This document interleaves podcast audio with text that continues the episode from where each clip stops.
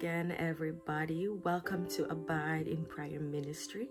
I am Jody K. Watson. Now, wherever you are located, whatever stage you are in your walk with God, or your knowledge of God, or your relationship with God, it is my prayer that this video will be a blessing to you. Now, this is our third episode of Let's Talk Prayer, and in today's video, we will be answering the question How do we pray? or How do I pray? First, what do I say?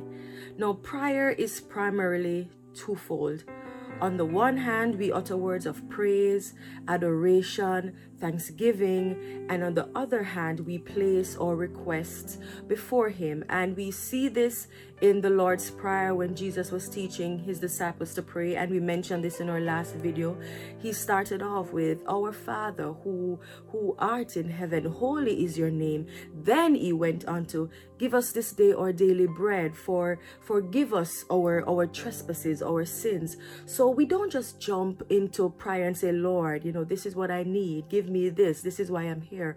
We love on him. We tell him how awesome he is. We tell him how wonderful he is. We tell him how great he is. We express words of love, adoration, and thanksgiving because he is more than a God who, who we ask for things and blessing. He is the only all knowing, all powerful, and omnipresent God.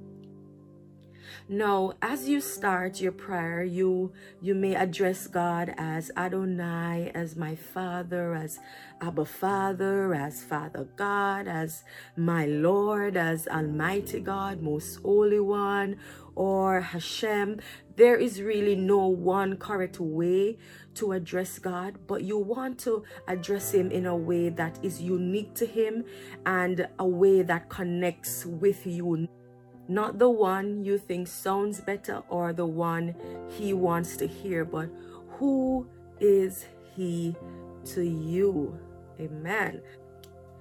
Number two, do I have to pray out loud? Now, let me start by saying that God knows our innermost thoughts. He knit us together in our mother's wombs, according to Psalm 139, verse 13. So He therefore understands our, our deepest thoughts and, and feelings, those deep, deep, deep feelings that we may even try to bury. God knows our hearts. Now, when we read through the book of Psalms, we, we read of a man by the name of David. Now, David was a loud praying man. He he was always crying out to God. He was always lifting his voice to God in prayer. And we know that David was the greatest king of Israel. We know that he was called, you know, the man after God's own heart. He was just a loud praying man. However, when we read in the book of First Samuel chapter 1, we, we read of a woman by the name of Hannah. And Hannah was barren, but she desired children. Now, Hannah was deeply distressed. One translation said that she prayed with deep depression to God. And Hannah just just just wept bitterly before God. And as Hannah prayed she moved her lips but no words no words were heard because Hannah just prayed to God in her heart. And God heard Hannah's prayer and blessed her with her son Samuel. So we may not always be in a position to pray aloud. Sometimes based on the situation we don't have the strength or we we just can't find the words even to to, to move or lips, whatever the case, God understands. He is just that kind of father. He just wants to hear from his children, from his creation as we go through our lives, as we go through our challenges, as we go through our valleys, as we go through our mountains. God just wants us to pray and communicate and fellowship with him. Number three, what is the correct posture? How do I position myself to pray? Do I kneel? Do I stand? If I don't kneel, am I still showing reverence? Now, what I have grown to learn is that God is more concerned about the posture of our hearts than He is about the posture of our bodies. So we can bow, we can kneel, we can sit when we pray. God will still hear us. However, it is true that kneeling or bowing our heads or prostrating ourselves before God as we pray is a great way to focus our, our minds and our bodies on God.